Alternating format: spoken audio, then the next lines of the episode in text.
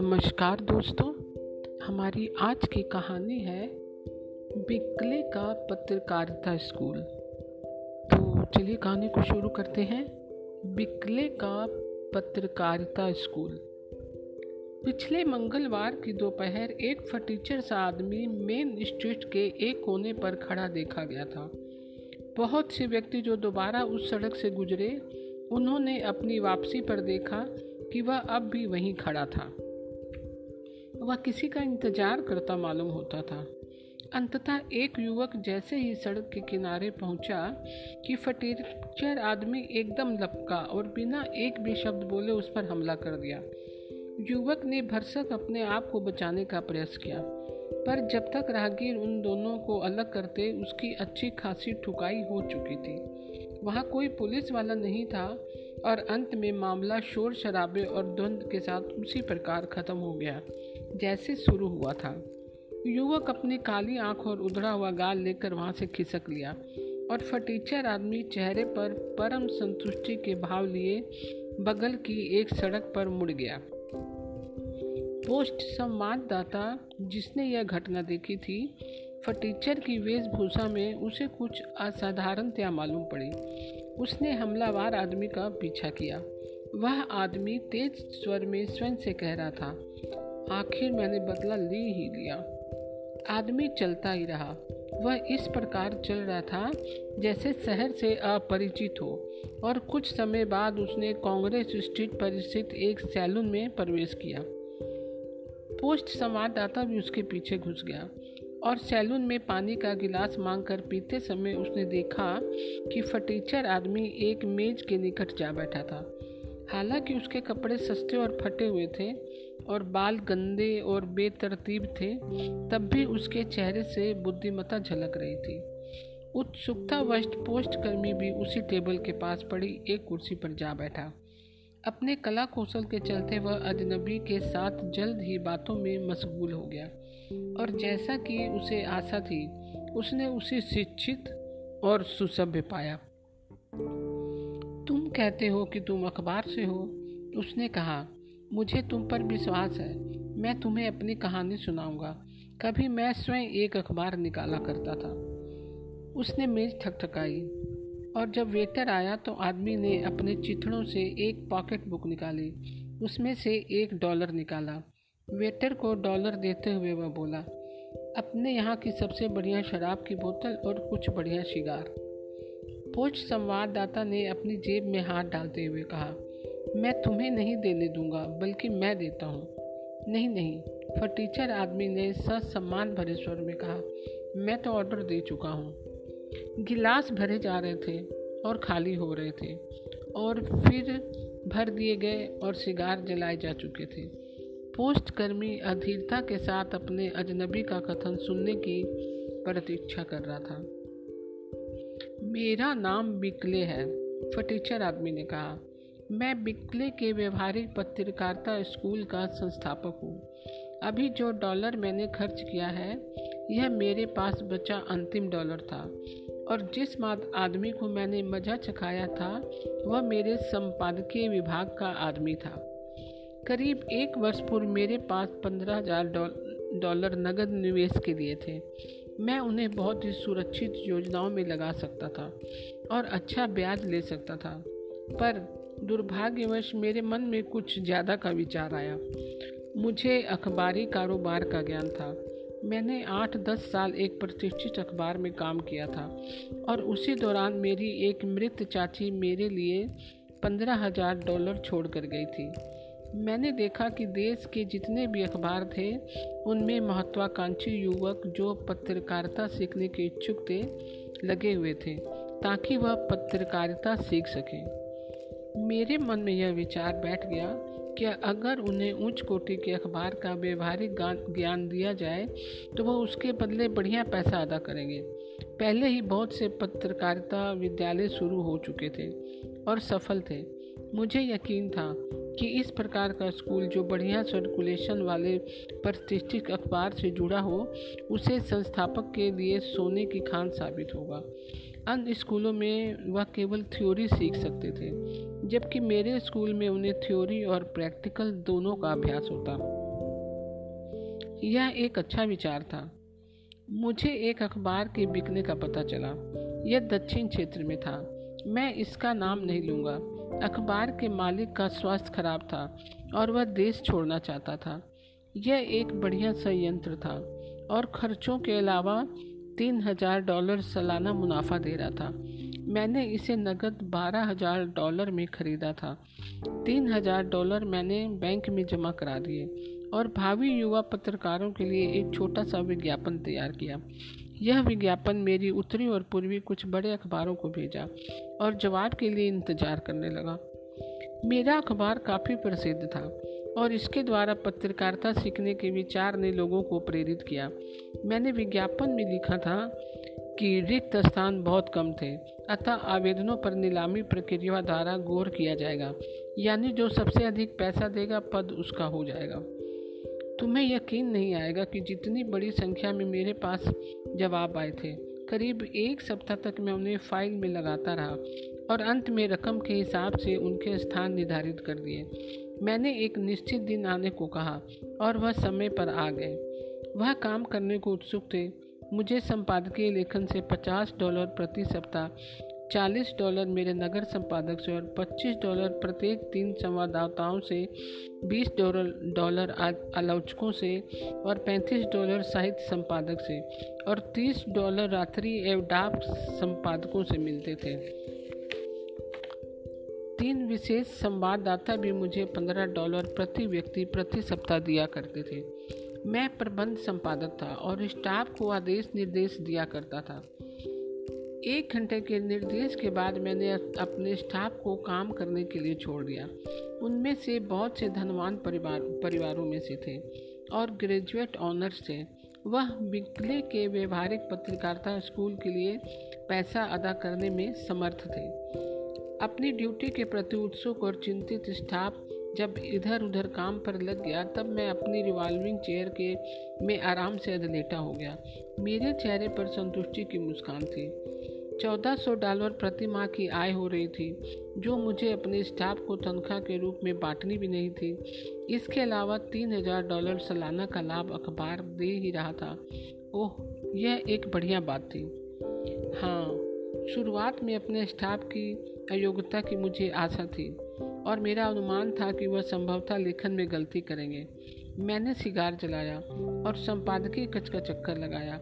मुख्य लेखक अपनी डेस्क पर काम कर रहा था और उसका ऊँचा माथा और बढ़िया वस्त्र उसकी शोभा बढ़ा रहे थे। साहित्य संपादक एनसाइक्लोपीडिया से जूझ रहा था और आलोचक शेक्सपियर की तस्वीर अपनी डेस्क के ऊपर चिपका रहे थे। सीटी स्टाफ खबरें जुटाने बाहर निकला हुआ था। मुझे उन लोगों पर अफसोस होने लगा, जो मेरे इसी प्रकार की योजना नहीं बना पाए थे। सब कुछ भली प्रकार चल रहा था। मैं सीढ़ियों से नीचे आता और सफलता से विचलित हुआ, अपने एक पुराने मित्र के पास पहुँचा और उसे अपनी चमत्कारी योजना के विषय में बताया। वह प्रभावित हुआ और हम लोगों ने इस विचार के सम्मान में बोतल दर बोतल खोली। जब मैं दफ्तर वापस आया समूचा स्टाफ अपने दिन भर के काम के साथ मौजूद था। मैं इतना प्रसन्न था कि जब उनकी कॉपी मेरे पास आई तो मैंने शायद उस पर शायद उस पर निगाह डाली कि वह क्या लिख कर लाए थे। अपने स्टाफ की काबिलियत पर एक झूठे विश्वास के चलते मैंने सारी सामग्री छपने को दे दी। रात्रि संपादक के निर्देश देकर मैं घर चला गया और अपने वैभव के सपने देखने लगा। अगली सुबह जब मैं शहर में निकला तो मुझे चारों और अखबार वाले दिखाई दिए। पूरा शहर उनसे भरा था और लोग मेरी अखबार खरीद रहे थे। मैं संतोष और गर्व से भर उठा। मैं दफ्तर के समीप पहुँचा ही था कि देखा नज़दीक नज़दीक ही पाँच आदमी बंदूक लिए खड़े थे। उनमें से एक ने मुझे देख लिया था और मुझे निशाना बनाया था। तब तक मैं मोड़ से मुड़ चुका था। एक गोली मेरे कान को छूती हुई निकल गई थी। तो बहुत सी मेरे हेड को, अन्य चारों ने भी मुझ पर गोलियाँ बरसानी शुरू कर दी थी। मैं वहाँ नहीं रुका और तुरंत मैंने खाली पड़े बक्सों की ओट ले ली। एक अखबार वाला आवाज़ लगाता वहाँ से गुजरा तो मैंने सीटी बजाकर उसे पास बुलाया और एक अखबार खरीदा। मैंने सोचा, अखबार में कुछ छपा हो सकता है जिससे किसी को आहत कर दिया हो। मैं एक बड़े बक्से में रेग आया और अखबार खोला। मैं जितना पढ़ता जा रहा था, उतना ही वैशी होता जा रहा था। मुझे बीच में दूसरी बात करने के लिए माफ़ करना, पर हमारी शराब ख़त्म हो गई थी फटीचर आदमी ने कहा। पोस्ट संवाददाता हिचकिचाया। अपनी जेब टटोली और खड़ा हुआ। सैलून वाले को एक कोने में ले जाकर उसके साथ पंद्रह मिनट तक फुसफुसा कर बात करता रहा। नतीजा यह था कि सैलून वाला शराब की एक और बोतल ले आया था। और अशालीनता के साथ बोतल और गिलास उसने बड़े ही असभ्य ढंग से मेज पर पटके थे। फटीचर आदमी मुस्कुराया। उसने गिलास भरे, उसके माथे पर बल पड़ गए और अपनी कहानी पर वापस लौट आया। उसने कहना शुरू किया, मैंने पहले स्थानीय पृष्ठ खोला। पहली नज़र मेरी जिस पर पड़ी, वह यह इबारत थी।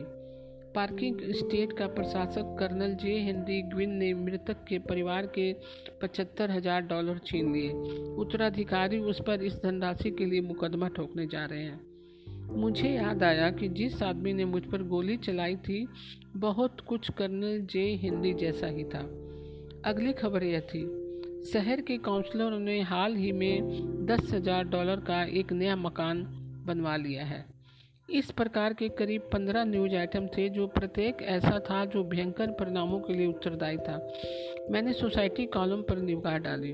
उसमें कुछ हानि रहित खबरें थी, जैसे श्रीमती जनरल काउंडर ने जॉनसन एवेन्यू में गत रात्रि एक नृत्य पार्टी आयोजित की थी। लगता है कैंसॉस सिटी के टिकट एजेंट से उसका जल्द ही तलाक हो जाएगा। हेनरी बाम गार्टन ने कल रात अपनी पत्नी को फिर पीटा। यह कुछ कम आपत्तिजनक आइटम थे, जबकि कुछ ऐसे थे कि जैसे जैसे मैं पढ़ता गया, मेरे सिर के बाल खड़े होते गए। मैंने संपादकीय पृष्ठ खोला। यह सोचकर कि यहाँ शायद कोई गड़बड़ नहीं होगी। पहले लेख में प्रत्येक शहर और काउंटिंग अधिकारियों के नाम से भ्रष्टाचार के आरोप थे। मैं बक्से में रेंगता हुआ बाहर निकला और अपने दफ्तर के पिछवाड़े स्थित सीढ़ियों का रुख किया। मैंने अपने दो संवाददाताओं को पिछवाड़े में पाया। एक कोयले की राख में पड़ा था। दूसरा अपने कोट के सहारे पौधों की बाढ़ में फंसा हुआ था। किसी ने उन्हें खिड़की से बाहर फेंका था।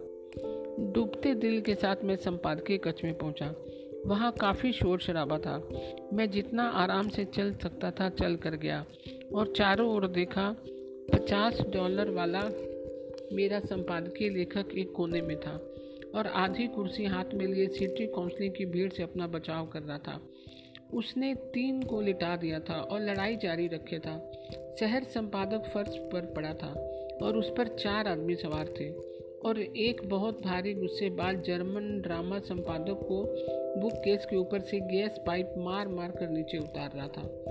किसी भी आदमी को हतोत्साहित करने के लिए उसका ऐसा स्टाफ पर्याप्त है जो 1400 डॉलर प्रति माह देता हो और उसके एवज में यह भुगतान पड़ता हो। मैं अपने निजी ऑफ़िस में पहुँचा और गुस्साई भीड़ मेरे पीछे घुस आई। मैं समझ गया कि यह बहस का वक्त नहीं, अतः मैंने अपनी चेक बुक निकाली और समझौते का प्रयास किया। मेरा सारा पैसा जो बैंक में था समाप्त हो गया था और तब तक कुछ नागरिकों का दूसरा समूह घुस आया। मैंने निराश होकर हार मान ली। ग्यारह बजे कार्यालय कर्मी आए और सामूहिक रूप से इस्तीफा दे दिया। बारह बजे अखबार के विरुद्ध क्षति का मुकदमा कायम हो गया। यह धनराशि दो हज़ार डॉलर थी। मैं नीचे उतरा और नौ पैग पी गया और वापस लौटा। मुझे सीढ़ियों पर संपादकीय लेखक मिला और मैंने बिना कुछ कहे उसकी ठोडी पर चोट की। उसके हाथ में कुर्सी का एक पाया अब भी था। उसे उसने मेरे सिर पर दे मारा और भाग गया। मैंने अंदर जाने पर पाया कि ड्रामा आलोचक विजेता बने, बनने जा रहा था। वह बढ़िया फुटबॉल खिलाड़ी था। उसने भारी जर्मन भारी जर्मन को रोक दिया था और शहर संपादक पर लदे चारों आदमी भी खींच लिए थे। तभी समाज संपादक नंगे पैर कमरे में घुसा। तभी मुझे चीखने चिल्लाने के ऐसे स्वर सुनाई दिए जैसे हज़ारों तोते एक साथ बातें कर रहे हों। भागो, वह चिल्लाया, औरतें आ रही हैं। मैंने खिड़की से बाहर झाँका और देखा कि सड़क में उनसे खचाखच भरी हुई थी। मैं खिड़की से एक शेड पर कूदा और तब तक भागता रहा, जब तक भागता रहा जब तक शहर से एक मील आगे नहीं निकल गया। यह बिंकले के व्यवहारिक पत्रकारिता स्कूल का अंत था, और तभी से मैं यहाँ भटक रहा हूँ। जिस पर आज मैंने हमला किया था, वह आदमी ह्यूस्टन का विशेष संपाददाता था, जिसे मैंने रखा था। मैंने उसे कहा था कि उसे जो भी बेहतरीन लगे वह भेज सकता था। और पहले दिन उसने चालीस हज़ार शब्द भेजे कि कोर्ट हाउस के पेड़ों पर चिड़ियाँ गा रही थी, जबकि डकोटा में तीन फुट गहरी बर्फ़ थी। तुम्हें नहीं लगता कि मेरा बुरा समय था? मैं कहता हूँ, मुझे तुम्हारी कहानी पर बिल्कुल यकीन नहीं, पोस्ट संवाददाता ने कहा। फटीचर आदमी दुखी और अपेक्षित भाव से बोला, क्या मैंने अपना अंतिम डॉलर खर्च नहीं कर दिया? जब मैं तुम्हें यह सुना रहा था, क्या मैंने कुछ मांगा तुमसे? खैर पोस्ट संवाददाता ने थोड़ा सोच कर कहा, यह सत्य हो सकता है, लेकिन तो दोस्तों, आज की कहानी आपको कैसी लगी? मैं कल फिर एक नई कहानी के साथ उपस्थित होंगी। तब तक के लिए नमस्कार दोस्तों।